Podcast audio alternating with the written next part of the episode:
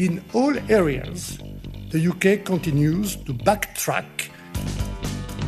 The European Union argues that, that we, be, we should be subject to rules of the club that we have left.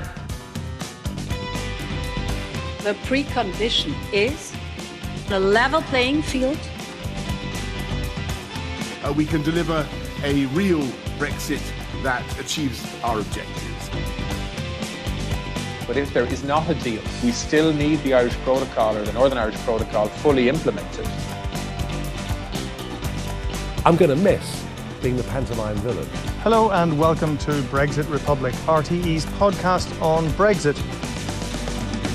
I'm Tony Connolly, RTE's Europe editor, normally in Brussels but currently in Copenhagen. I'm Sean Whelan, RTE's correspondent in London. And I'm Colm Ó Mongáin, RTE's Deputy Foreign Editor in Dublin. Each week, Brexit Republic assesses all the latest Brexit developments in Dublin, London, and Brussels. So we're kind of doing it on the hoof this week, Tony. You are in an airport in Copenhagen. We're under so much pressure, we're not getting our usual tightly scripted intro together this week, but just give us a flavour of what's coming up later in the podcast, an interesting interview that you did last night. Yeah, a lot, a lot happening this week, Colm and Sean, on on the Northern Ireland Protocol, on Brexit in general. So on the protocol, there's been a lot of tension raising over Article 16 the the prospect of the UK triggering that. There's been a lot of froth over fish.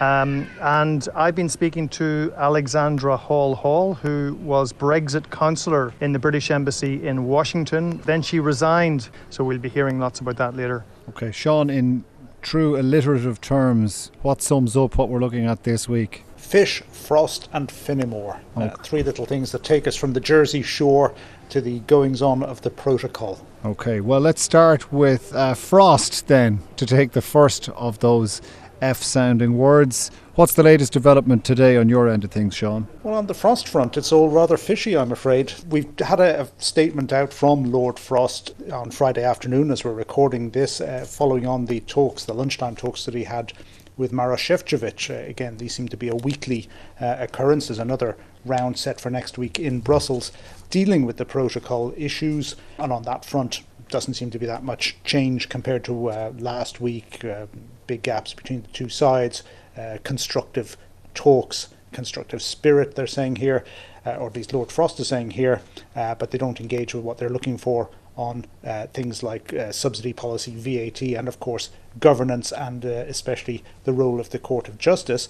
But the more interesting stuff comes in the second half of that statement, where they talk about what Lord Frost told Vice President Šefčovič about what he calls our concerns about the unjustified measures announced by France earlier this week to disrupt UK fisheries and wider trade, to threaten energy supplies and to block further cooperation between the UK and EU, for example, on the Horizon Research Programme. Uh, Lord Frost making it clear to Mr. Šefčovič that these actions, if they're implemented, uh, would put, and I quote, the European Union in breach of the Trade and Cooperation Agreement, uh, the good old TCA. And the government, British government, is accordingly considering the possibility of launching dispute settlement proceedings under the TCA and of other practical responses, including implementing rigorous enforcement processes and checks on EU fishing activity in UK territorial waters within the terms of the TCA. So the fish war uh, seemingly hotting up this afternoon um, as uh, the political week normally comes to an end, but of course, this uh, political week uh, things are only getting going, both at the G20 summit down in Rome, uh, but also now, by the looks of things, with this fisheries dispute. Um, the, the, British Prime Minister expected to meet with the uh, French President uh, during that uh, G20 meeting.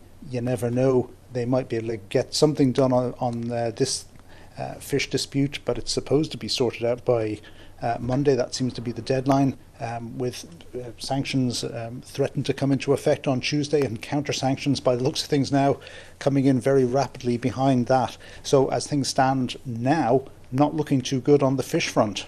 Right. How did they get to the point, Tony, where they've been consistently poissoning each other off over the past week or so? Well, we, have talked about this fisheries issue before, and it, it really relates to Jersey, you know, one of the Channel Islands, and you know, there's been a bit of uh, froth as well about the 6 to 12 mile limit off the UK coast where quite a few French vessels have fished historically.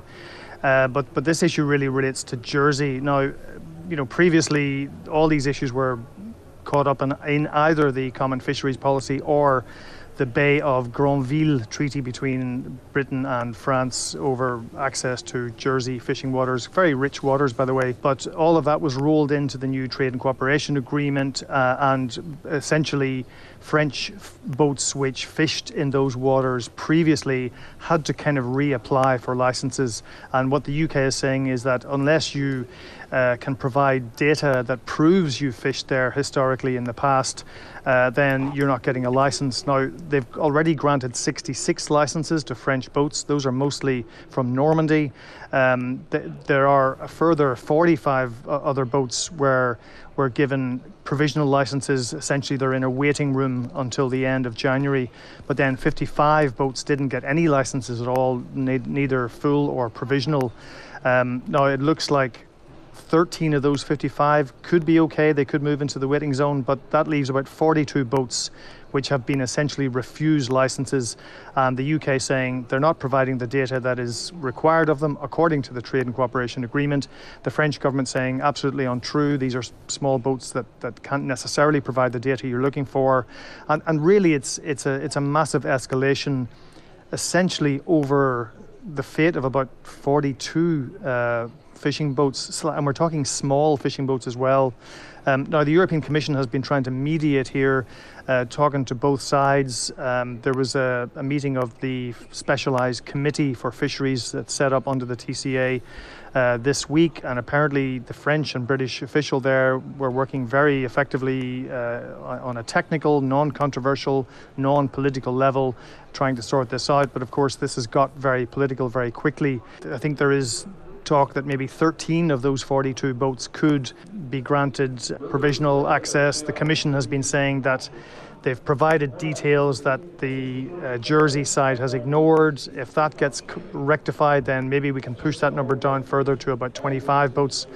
But you can see that this has really been instrumentalized, probably by both sides, to gain some kind of political headwind and momentum. And there's been talk about the French elections next year.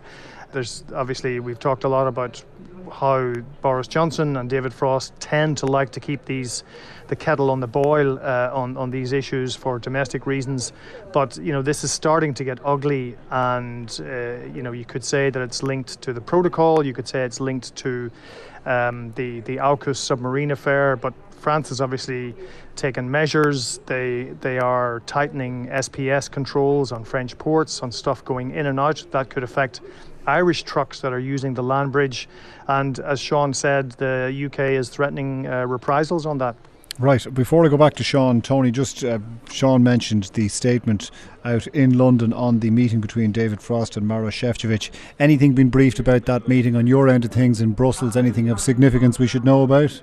Well, the meeting today followed two days of technical talks during the week where there was a bit of progress on, on a technical level, and these dealt with things like medicines, uh, what role Stormont might have in overseeing the protocol, uh, SPS, agri food rules, uh, customs.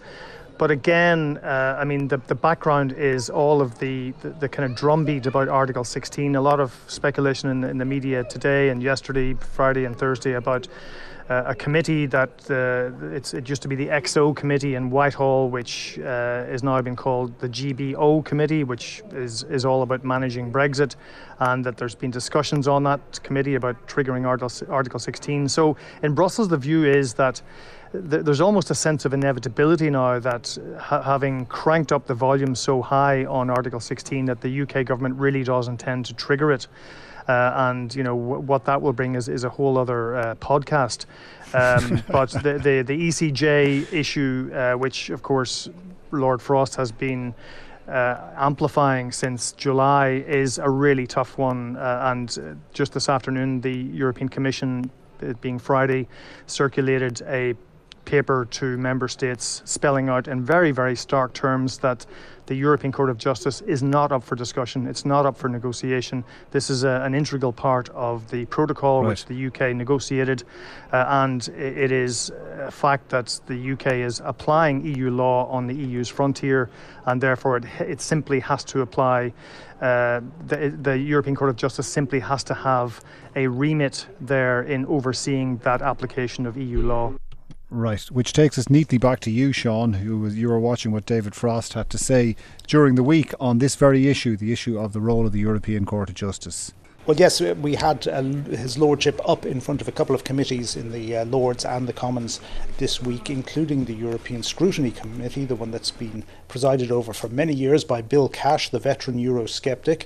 Uh, we're going to play you, though, a little extract from it, uh, an exchange between Lord Frost and David Jones, who uh, was a junior minister in DexEU, the department for leaving the uh, European Union uh, during the Theresa May uh, period. Uh, but he's been expressing some fairly tough views on the uh, role of the European Court of Justice, from his point of view, the non role of the European Court of Justice in um, having any role at all in the relationship between Britain and the European Union, uh, views that were uh, echoed by several members on that committee. Uh, Lord Frost, whilst going quite far in getting the European Union out of the relationship, perhaps not quite uh, as far as some of the members on the committee would like. Here's what he had to say. David Jones, please. Thank you, Chairman. I wonder if I could just press Lord Frost slightly on one of the answers he, he gave you. And um, You'll be aware, Lord Frost, that there was a report in the Times last week suggesting that the government might be softening its position on the uh, role of the European Court of Justice by allowing it some sort of vestigial interpretive role. Um, the following day, there was uh, an article in the Telegraph which said that that was effectively a load of nonsense. Was it a load of nonsense? So there's there's all kinds of speculation uh, uh, around our position, and um, there has been for the last two or three weeks. I mean, we've tried to make it clear, and the, the position in the command paper is authoritative that we can't have the Court of Justice settling disputes uh, between us um, in this uh, in this uh, protocol in future. And as I said, we're not interested in the court sort of by another name or by, by another route. It must be I think the principle, probably most important principle, is that uh, is one of equality. That's what we put into the TCA. Two equal sovereign entities with an equal arbitration mechanism that settles disputes fairly between the two parties. And that seems to us the best way forward in this case as well. No role whatever for the European Court of Justice. So, no role for uh, the court as the final arbiter of disputes, as the summit of the system that imposes EU law. No role for the direct settlement of disputes between us. Yeah. In that committee as well, we had three issues, I guess, that were being talked of and, and give an indication now of how the front is broadening for Lord Frost because there was uh, quite a lot of discussion, as you'd expect, about the Northern Ireland Protocol, but there was also discussions about the fisheries issue and about uh, the Gibraltar issue because there's talks there starting up on uh, a future relationship between uh, the uh, Gibraltar and the European Union. And Lord Frost is saying, you know, there's no read across between what's going on in Gibraltar and the issues of the Northern Ireland Protocol, that the two situations are completely different and things are going okay as far as he's concerned on the Gibraltar front. Um, one of the things that did catch my eye was where he said that uh, the management of the border between Spain and Gibraltar would be under the supervision of Frontex, the EU border guard agency, rather than directly by the Spanish uh, authorities, which was a kind of an interesting example of Europeanizing uh, a problem. And also, there seems to be a, a, bit of Europeanizing going on in the management of the fisheries dispute as well, because uh, the UK is putting pressure on the European Union to, as they would see it, rein in a rogue member state, i.e., France, and put pressure on the European Union to uh, stop the French from carrying out the threats uh, that they have made, as well as trying a bit of uh, direct um, action themselves. Uh, that came in the form of a uh, summons to the French ambassador to appear uh, uh, at a meeting with Wendy Morton, the junior minister in the Foreign Office uh, this morning, Friday. That was decided at a meeting, uh, a subcommittee of the Cabinet, which met yesterday, and that was chaired by Lord Frost. Uh, so the actions um, in dealing with the European Union and its member states um, very much uh, under now the control of Lord Frost, so it would appear, even to the point where uh, he's chairing committees that are summoning ambassadors in uh, to have meetings about what's going on. Right. Tony, speaking of maverick member states, Boris Johnson having a word with the Polish Prime Minister, you were saying that there's a kind of a sensitivity for uh, within Brussels, and indeed we saw it when Sean was talking to Simon Coveney last week about any read across from issues with the ECJ by member states and uh, issues being had by the UK with the ECJ. But there it was, the ECJ featuring in discussions apparently between Boris Johnson and the Polish Prime Minister as well. How will that go down? Very badly, as, as you can imagine. I mean, Downing Street briefed this morning that Boris Johnson had a phone call with Mateusz Morawiecki, the Polish Prime Minister, and uh, the, the briefing pointedly referenced the fact that Boris Johnson had raised the ECJ issue vis a vis the Northern Ireland Protocol. Uh, I suppose knowing full well that Poland is em- embroiled in a very bitter dispute with the European Commission over the, the role of the ECJ, ECJ and, and what is the where the primacy of EU law lies uh, in connection with the primacy of national constitutional law. Um, I mean, these are two entirely separate things, but I mean, to, to diplomats in Brussels, this is Boris Johnson trying to wedge himself into an internal EU discussion, which is extremely sensitive and extremely political, and uh, you know, ultimately could be very damaging. Uh, and also trying to conflate the Polish issue uh, over the ECJ with the Northern Ireland Protocol and this new demand from London to strip the ECJ out of the protocol. I mean, you know, at, at, at best, this is a pretty reckless uh, strategy by uh, Boris Johnson, uh, which to me seems only designed and calculated to raise the hackles of the European Union. At a time when things are already extremely tense over the protocol and over fisheries. Okay, Sean, the protocol was the subject of some research in Northern Ireland over, uh, well, at least it was research earlier this month, but which only came to light during the week. It's something by Queen's University of Belfast when you were mentioning the three F sounding words at the beginning of this podcast. Phinnemore was one of them. Who is David Phinnemore and what has he produced along with his colleagues Katie Hayward and Lisa Whitten this week? Well, they all run a, a Brexit research up at Queen's University Belfast and they've been doing this uh, survey.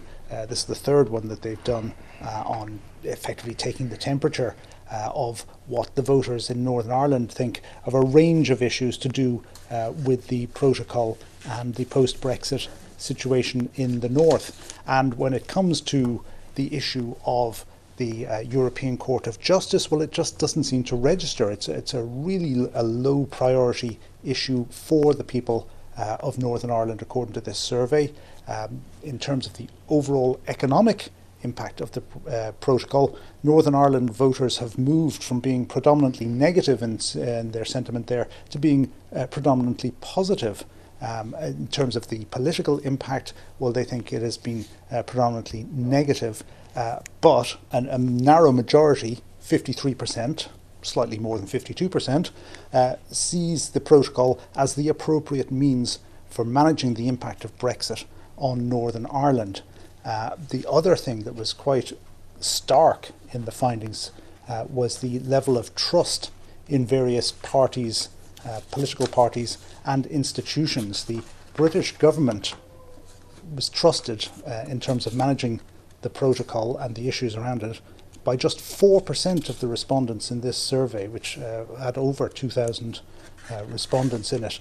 Um, the European Commission, by contrast, uh, was trusted by 45% uh, of the, uh, the respondents there. Even the Irish government got 41% trust in Northern Ireland. The only people who got above 50% in, in their trust score, incidentally, were Northern Ireland business representatives. Uh, in terms of distrust, um, the European Commission not doing great, it has to be said. 44% distrust them, 45% distrust the Irish government. No real surprise there. Uh, but 87% distrusting the British government, which is quite extraordinary. Uh, in terms of the political parties, the Alliance and the SDLP were getting the most uh, support in terms of trust from the voters. Uh, Sinn Féin and the Ulster Unionist Party less so. Uh, and when it came to the DUP, three quarters, 75% of the people distrust the DUP uh, and, and, what they're doing. So some pretty stark findings in that uh, that survey. Okay, Tony, did you get a look at that? Did anything jump out at you? I, I suppose, yeah. I mean, I think Sean has captured the, the sort of salient uh, aspects there. Um, again, again, you know, you, you would have to wonder about the timing of this. I mean, I think I think this may, the survey may have been done during the fuel crisis in, in Great Britain, and of course, there wasn't a similar problem in Northern Ireland, and people were attributing that to the, the, the Northern Ireland Protocol um, and Northern Ireland having access to the single market. There are obviously some major question marks over, over that particular narrative. You could say that these findings were also recorded before the European Commission published its proposals on making life a lot easier for people under the protocol. So I think if, if those uh, if, if those impacts were taken into account, then you, you could again see the, sw- the the dial switching in favour of the protocol and its general acceptance in Northern Ireland. But you know. Uh, again, uh, you know these things are tribal, and uh, I think we are going to see very polarized views uh, over time. But I, I, suppose if you look at the percentage of people who distrust both the British government and the DUP, then that is quite a, a stark uh, looking figure. Right. Uh, just one more thing that's worth uh, mentioning in terms of this survey a majority, 53% of the respondents, disagree that the UK will be justified to trigger Article 16 now in terms of the dispute. So, folks in Northern Ireland don't think it's justified to have the Article 16 measure invoked, and they don't see the Court of Justice as a top line or top level uh, important issue for them, nor are they particularly worried about other things that Lord Frost was mentioning in his statement today, such as uh, VAT. So they are the views of the, the, the, people of Northern Ireland, somewhat at variance with those uh, expressed officially by the UK government on their behalf. Well, sure, look, we'll be able to measure it again because they are quarterly surveys carried out by Lucid Talk for the, using a Northern Ireland opinion panel, which is people who are motivated to vote. So there aren't really too many I don't knows in this. So back to that interview you mentioned at the top of the podcast, Tony, with Alexandra Hall Hall. You've done a lengthy interview with her. She's been making waves this week. Why? Yeah, so Alexandra Hall Hall joined the Foreign Office in 1986 and then became the Brexit counsellor in Washington. Then she resigned in December of 2019 in protest at what she felt were increasingly disingenuous, even dishonest or inaccurate lines that she was being asked to take as a British diplomat in Washington. Not too much fanfare around that, and she kind of went to ground for a while, but she surfaced uh, this week in a, a long article for the Texas National Security Review magazine, and on foot of that, she made some very interesting remarks about how the British establishment viewed the Northern Ireland issue back in the day in October, September, October 2019, and she gave us a lengthy interview about the, uh, about that period of time and, and what drove her to resign. So here's the interview she did for Brexit Republic.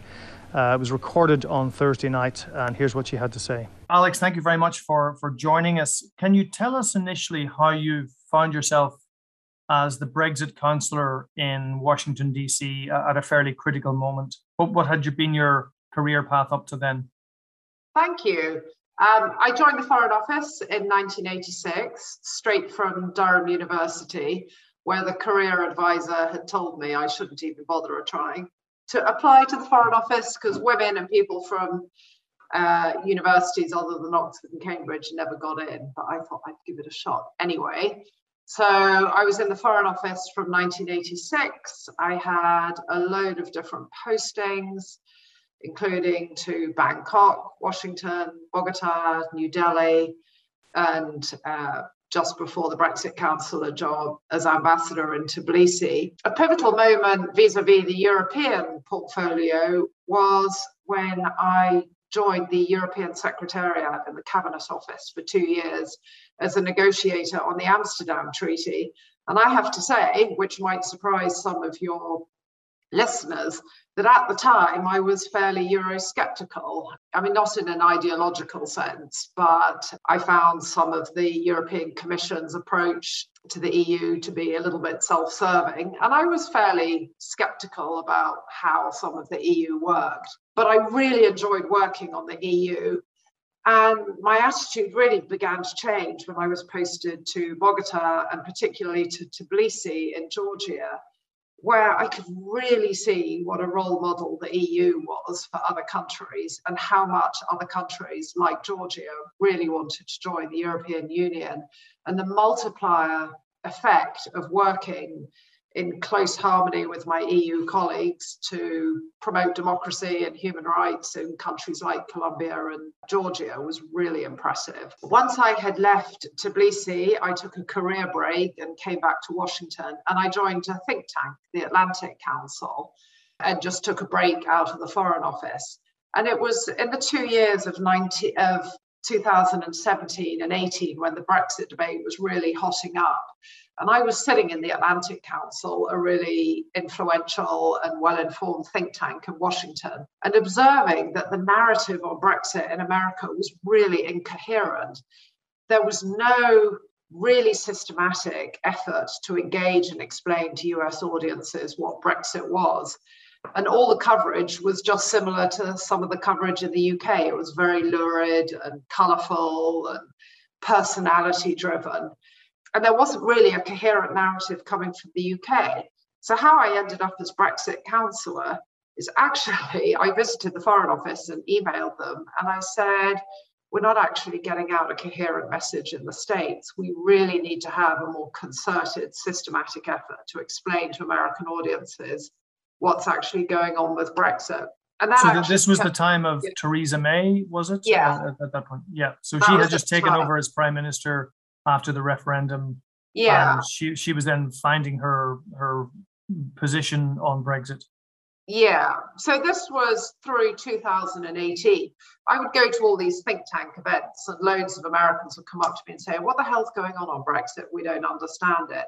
Why do we never hear anybody over here talking about it? So I had recommended to London that we needed to be more proactive and engaged in the US. And as it happened, that chimed with a sentiment in the embassy as well that they really needed more support to get their message out. And so they created this job, Brexit Counselor. They didn't create it for me, but I applied for it and got it. And I actually posted on my Facebook page to all my friends, don't laugh, because I know you think I'm a you know, I'm not a fan of Brexit, but actually, I'm really committed to trying to explain what Brexit is and dispel some of the myths. And I care about my country and I want us to come across well. So I was very committed when I took up the job. So at the time as well, I suppose there was kind of a fixation from Ireland and the rest of the EU on what Theresa May, what way she might turn on Brexit. Certainly before her Conservative Party conference speech in in 2016. But then she progressively seemed to close the door shut on membership of the customs union and single market. She was obviously veering towards a, a, a, kind of a harder Brexit. In that position that you had, I mean, did you feel that you you were being delivered a coherent message from London that you could then deliver to to your American interlocutors? I think the challenge we had is that and this obviously wasn't just with Theresa May, it was even more the case under Boris Johnson. There was just a reluctance to accept some of the consequences of the choices that were being made. And as a civil servant, my colleagues and I in the embassy in Washington, it wasn't up to us to say what those choices should be. But what we needed was a narrative that explained in a persuasive way what the implications of all those choices were. If we were not going to stay in the customs union and the single market, then we needed to be able to say honestly what the implications of that decision were. For example, for American businesses, a lot of whom have investments in the UK or who have based their European operations in the UK in order to trade on to Europe. And that, I think, was the most frustrating thing is there was a reluctance to really own the consequences and explain them.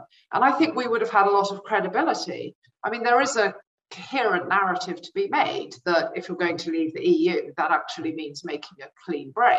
And our credibility would have been fine if we'd owned that decision and explained what it meant and said that will mean some disruption, that will mean some friction. But these are the reasons why we've gone this way. There's, you know, here are the factors that have led us there. Whereas we were being edged into these decisions without ever really owning up to what that actually meant. And the, the people who were asking you these questions in Washington and I assume elsewhere in America, they, they were chief executives, uh, other diplomats? There were different audiences. In the think tank sector, interestingly enough, there was far more interest in the strategic implications of Brexit.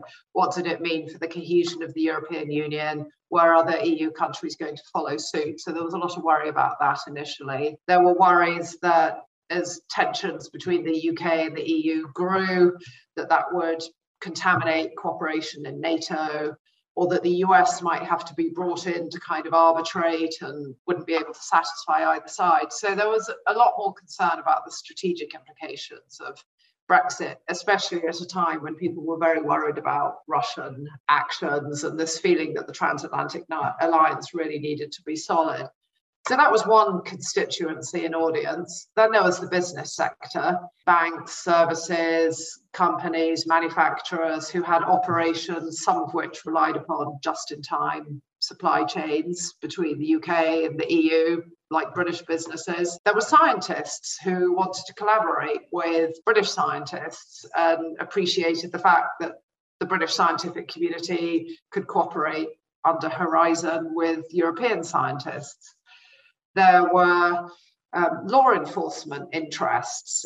If the UK made a clean break with the EU, that would mean we could no longer cooperate quite so easily on justice and home affairs issues.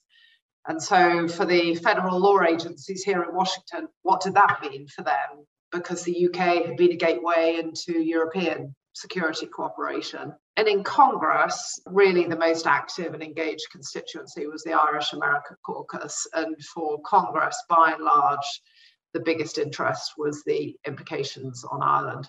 Of course. And, and so you were having to, to, to kind of be, be, you know, batting for the British position under Theresa May when she was going through that really torrid time from, I guess, December 2017, the joint report, uh, right the way through 2018 until she concluded the, the withdrawal agreement with the EU, but then, of course, ran into horrendous opposition and she had resignations yeah. and so on. Were the people in the Irish American caucus tuned in to what exactly was going on, or were they just simply alarmed at, at, at what was happening? Well, I didn't join the embassy until um, the second half of 2018. So some of the run up we weren't really engaged in.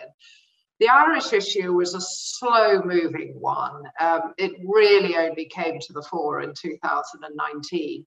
So people were aware of it as a factor, but it was really in 2019 that it, because the implications of the protocol that Theresa May had negotiated were front and centre of all the controversy in the first half of 2019. And that's when that interest became huge over December and January, December 2018, when Theresa May first brought back her deal, and then it was supposed to be voted on in the House of Commons, and at the last minute she pulled it because she didn't think she had the votes. And then from January onwards, we had all these votes.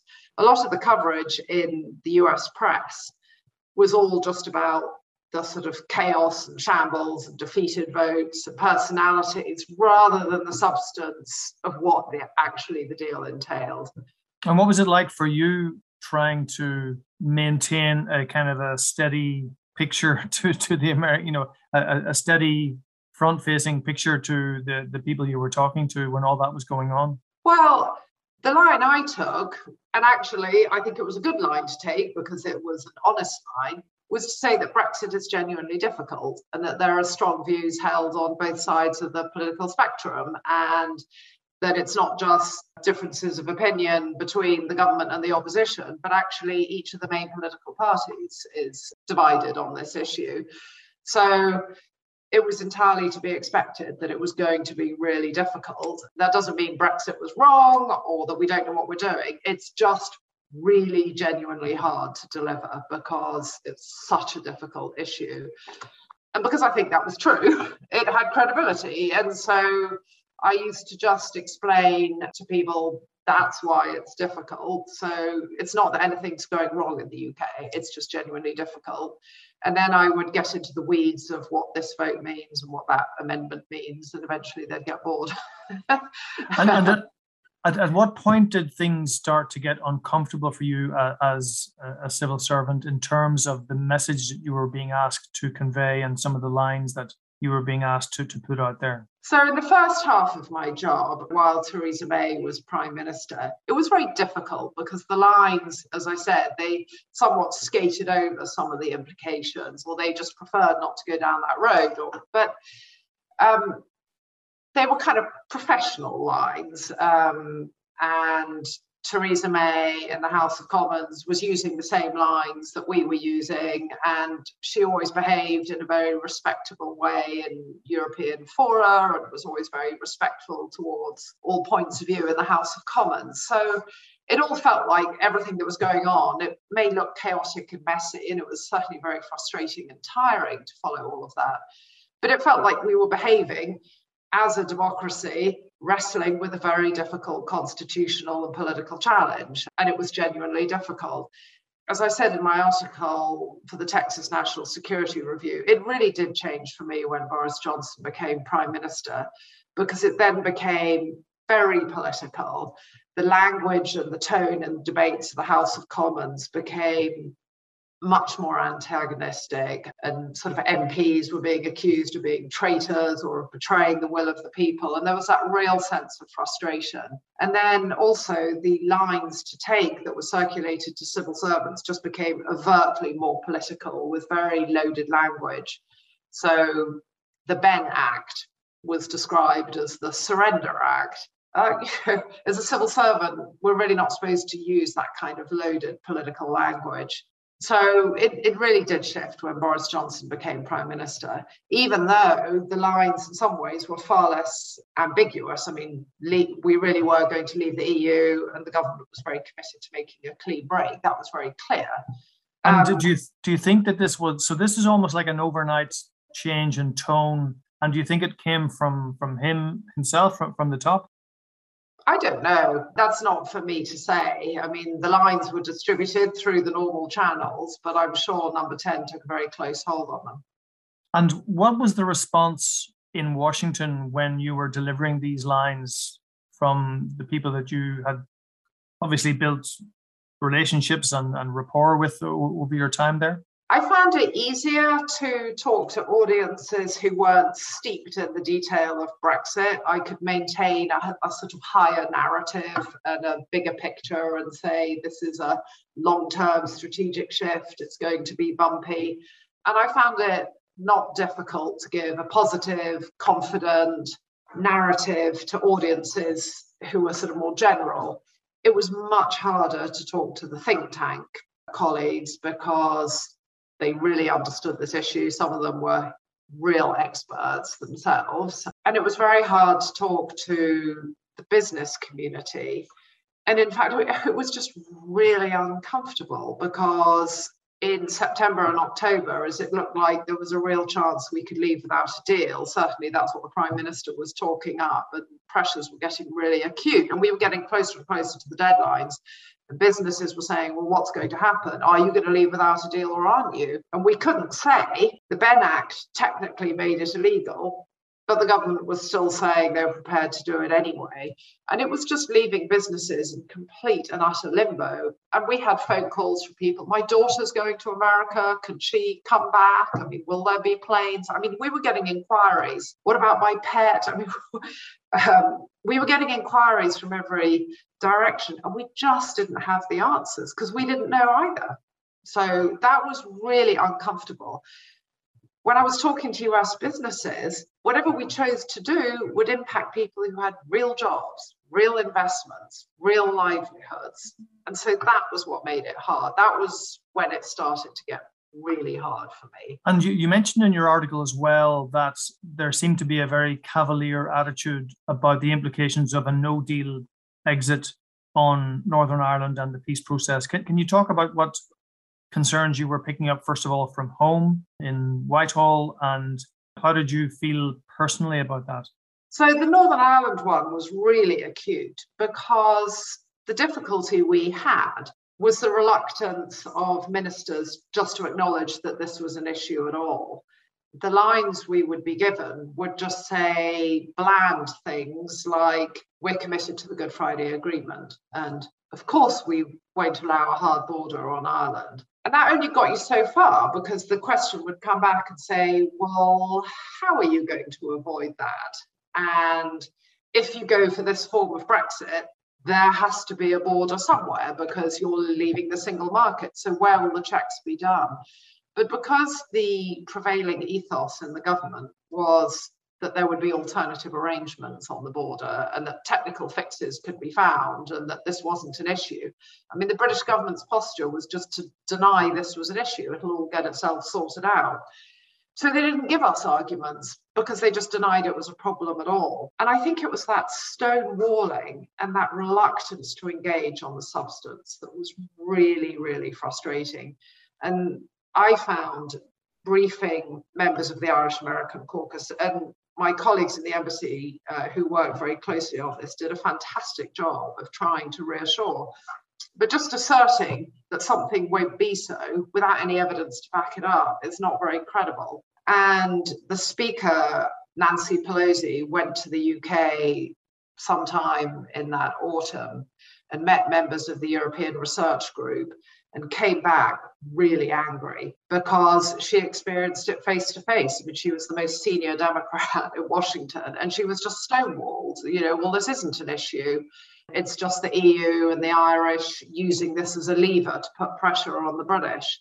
And that was just really, that was very difficult. I mean, you mentioned uh, one very eye-catching moment in that period in your article, which has obviously got a lot of attention. And I know you don't want to name the minister in question, which is understandable, but can you just talk us through the kind of context in which those remarks were delivered? I mean, this was essentially a minister saying that if there was a no-deal Brexit, the only people who were worried about the the implications of that were some farmers with uh, turnips in the back of a truck. I mean, it, it seems a an extraordinarily kind of cavalier and insensitive thing to say, give, given the history of a certain strain of uh, stereotyping. But you know, what was, what was the context in which those remarks were made? Those were unbelievably offensive remarks. I was completely gobsmacked when I heard that being said. The reason I don't want to say who the minister is is precisely because I think this was just such an outrageous thing to say that it's actually really explosive. And I do not want to put that minister on the spot. The minister in question was speaking at a think tank, and it was a right leaning think tank with many members very sympathetic to Brexit. So it was a generally sympathetic audience, but there were a, representatives of a few other think tanks there who had a more critical approach. When the minister made those remarks, it was talking about trade, and one of the think tank colleagues said, But what about the issue affecting the border? And the minister just made this very dismissive, it's just really not an issue. And actually, the minister went on to say, and I don't believe the Irish American. Oh, another guest in the audience then said, Oh, and minister, you really shouldn't believe that this Irish American issue is really that serious either. It's really not an issue in Congress. And that was really frustrating because it was an issue in Congress. And in fact, at the end of the year, there was a resolution passed by the House of Congress unanimously saying that it was an issue, including signatories of Democrat and Republicans. And that was another problem we had in the embassy is that when ministers did come through, they tended only to hear what they wanted to hear. And they tended to engage with those parts of the US system that were sympathetic to Brexit and they would not engage with other think tanks or constituencies that were more skeptical. So they never really heard it straight from the horse's mouth from people who said, but are you really going to be able to handle it this way? And why are you doing it that way? They only, what they heard reinforced what they wanted to believe. And after the event had happened, I was walking back to the metro with a few of the participants most of the participants at this right wing think tank didn't blink an eye at what the minister said, but the two who I walked home with agreed it was just extraordinary. And this is this still? And I didn't say still... it to anybody outside precisely because it was just so uncomfortable. And I asked them not to as well. I said, please don't broadcast that because that would be damaging. Yeah, and is this still a serving minister? Uh, yes. Okay. Well, look, I mean, the, the, the, that was obviously around the the time of of Boris Johnson's deal, eventually, which which uh, happened at the end of October, and we now have the protocol that that uh, he he signed. On the basis of what you learned that night at that think tank event, I mean, given that it was a sympathetic audience and the minister obviously felt that they were in the kind of company they liked, do you think that they were kind of revealing what they really truly felt about the Irish question? I think they were revealing. They hadn't really thought about it at all. Right. Um, but can you tell me, Alex, just finally now, as we come into the end of the, of the conversation, what was it that led you to, to resign? Was it just accumulation of discomfort and unease and anxiety about the way things were going, or was there a particular event which made you realize you, you could no longer be part of that of that system? It was an accumulation. I had in September when Parliament was prorogued, that was a defining moment because it was quite clear, as indeed the courts later ruled, that this was an attempt to shut down debate in Parliament. And that's the role of Parliament to hold government to account. So that was a very shocking moment. But then we were heading towards a potential no deal at the end of October, and we were standing up a planning cell, an emergency planning cell in the embassy to manage that. And I didn't want to bail out on my colleagues right at that moment. And so I channeled my concerns by thinking, well, maybe I'll just use the proper channels available to me, which is to write a formal complaint internally and say, I'm very worried about what's going on, and I think we're being asked to use lines to take that are not honest and, mis- and that are deliberately misleading, and that's a violation of the Civil Service Code. And so I used that as a route to see whether that would have any traction. And I really appreciated my colleagues in the Foreign Office. They took it very seriously. I wasn't the first person to have those concerns, but I may have been the only, I don't know if I was the only person, but one of only a few people who actually formally registered a concern. And so that did lead to a review within amongst officials, and it did result in a in a change to the way that the lines were drawn up so that a civil servant had to sign them off. But even then, the lines were still a little bit disingenuous and they were completely countermanded by what the Prime Minister and his government were saying. So the lines would then say things that were slightly more accurate, but the Prime Minister would continue to say something completely different. So as we built up to the deadline of 31st October, I told the Foreign Office that if the Prime Minister did not adhere to the Benn Act, I would immediately resign. But he did. And then we had a deal was concluded with the EU, and then a general election was called. And in a way, that lanced the boil because that provided a way for the British public to have a vote. Although I think by then Brexit fatigue was so huge that I think the substance of what had been negotiated wasn't really the issue. It was just get Brexit done. And I just realized I had had enough.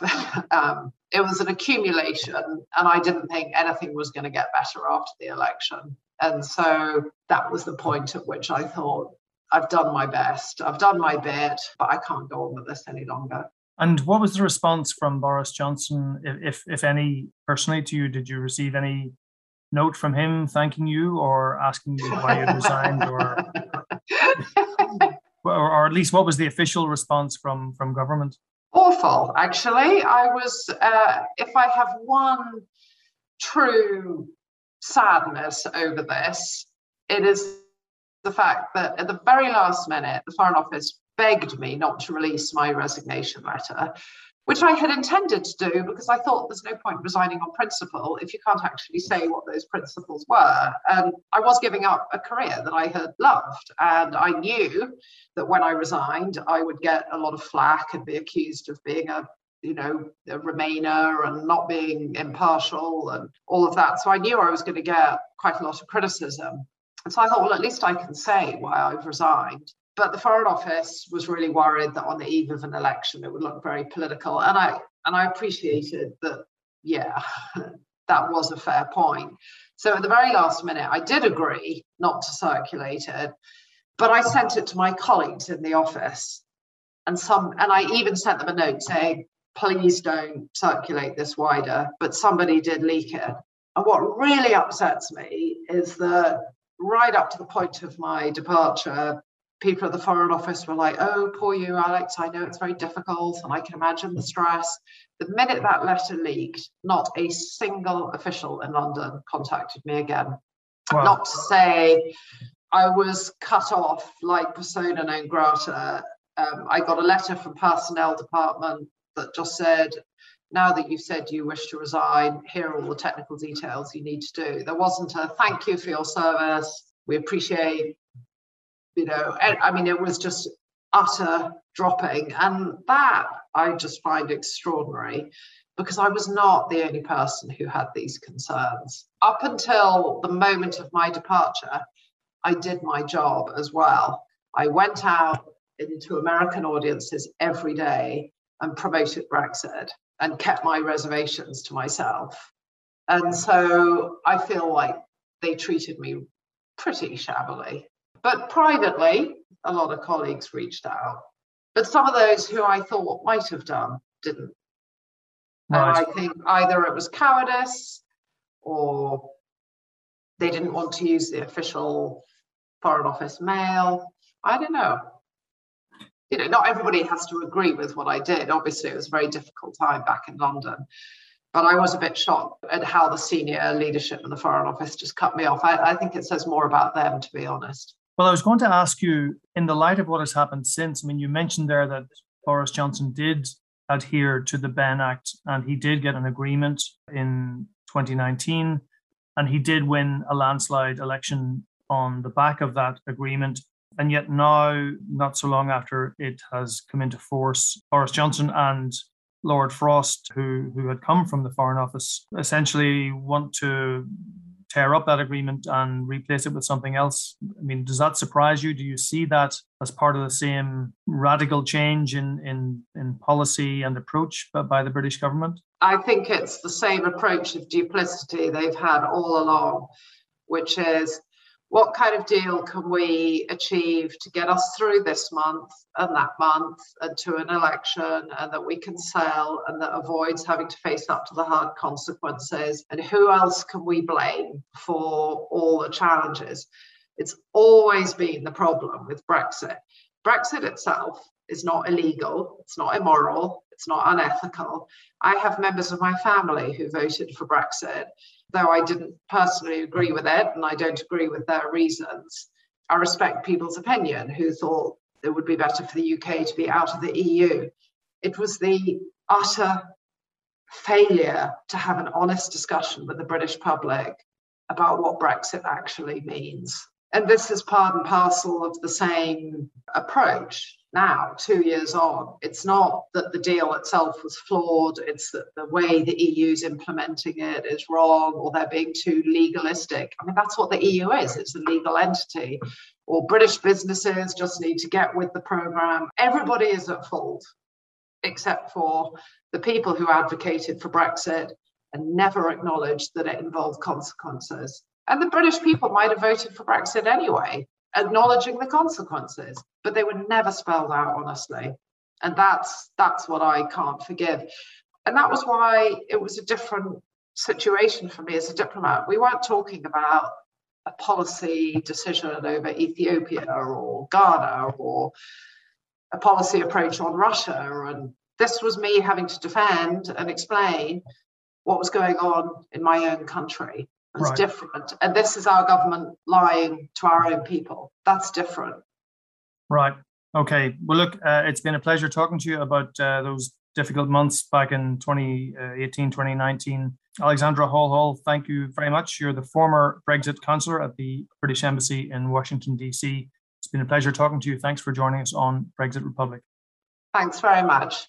Bye. Picking up on the interview with Alexandra Hall Hall, the senior British minister who said that Um, only Irish farmers with turnips in the back of their truck were worried about a no deal Brexit.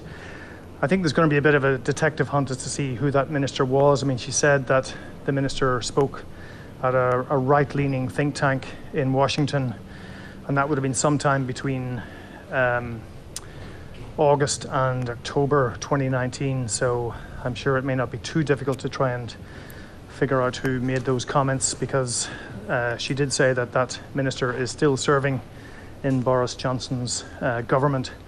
So there'll, there'll, be some intriguing uh, detective trails there that may turn up who this person was. Okay, all right. Well, pop the deerstalker hat and the monocle on. We'll talk. We'll talk to you next week. Maybe you'll have some developments on that. My gate is closing. Uh, better run. Yeah. Hi. Sorry about that. Hi. Sorry about that. That's all right. I just need to see your passport or ID as well. Yeah. Thank you. Yeah, we better let you go because you're on your way to the airplane. I don't think you have time to tell us what's coming up next week. Just quickly, uh, yeah, so uh, there, will be more talks again next week on the protocol, more technical talks. Sean, what about you coming up in the coming week? Coming up in the coming week, well, it's, it's all COP26 uh, as far as British politics is concerned. But of course, there are going to be these ongoing talks in terms of Brexit as well. Uh, as Tony said, that meeting to take place next Friday between Mr. Frost and Mr. Šefčovič in Brussels uh, over a lunch. Hopefully, it'll be another convivial lunch. Nobody's expecting anybody to pull the plug or uh, pull an Article 16 action um, this side of the COP26 finishing. But of course, we do have that fisheries dispute festering away. So uh, early in the week is supposed to be the deadlines for getting that one resolved. Who knows what's going to happen uh, in terms of the fish issue. Okay, well, that's it from me, Colm Ó Mongáin, RTE's Deputy Foreign Editor here in Dublin. From me, Sean Whelan, RTE's correspondent in London. And from me, Tony Connolly, RTE's Europe Editor in Copenhagen. Thanks for listening.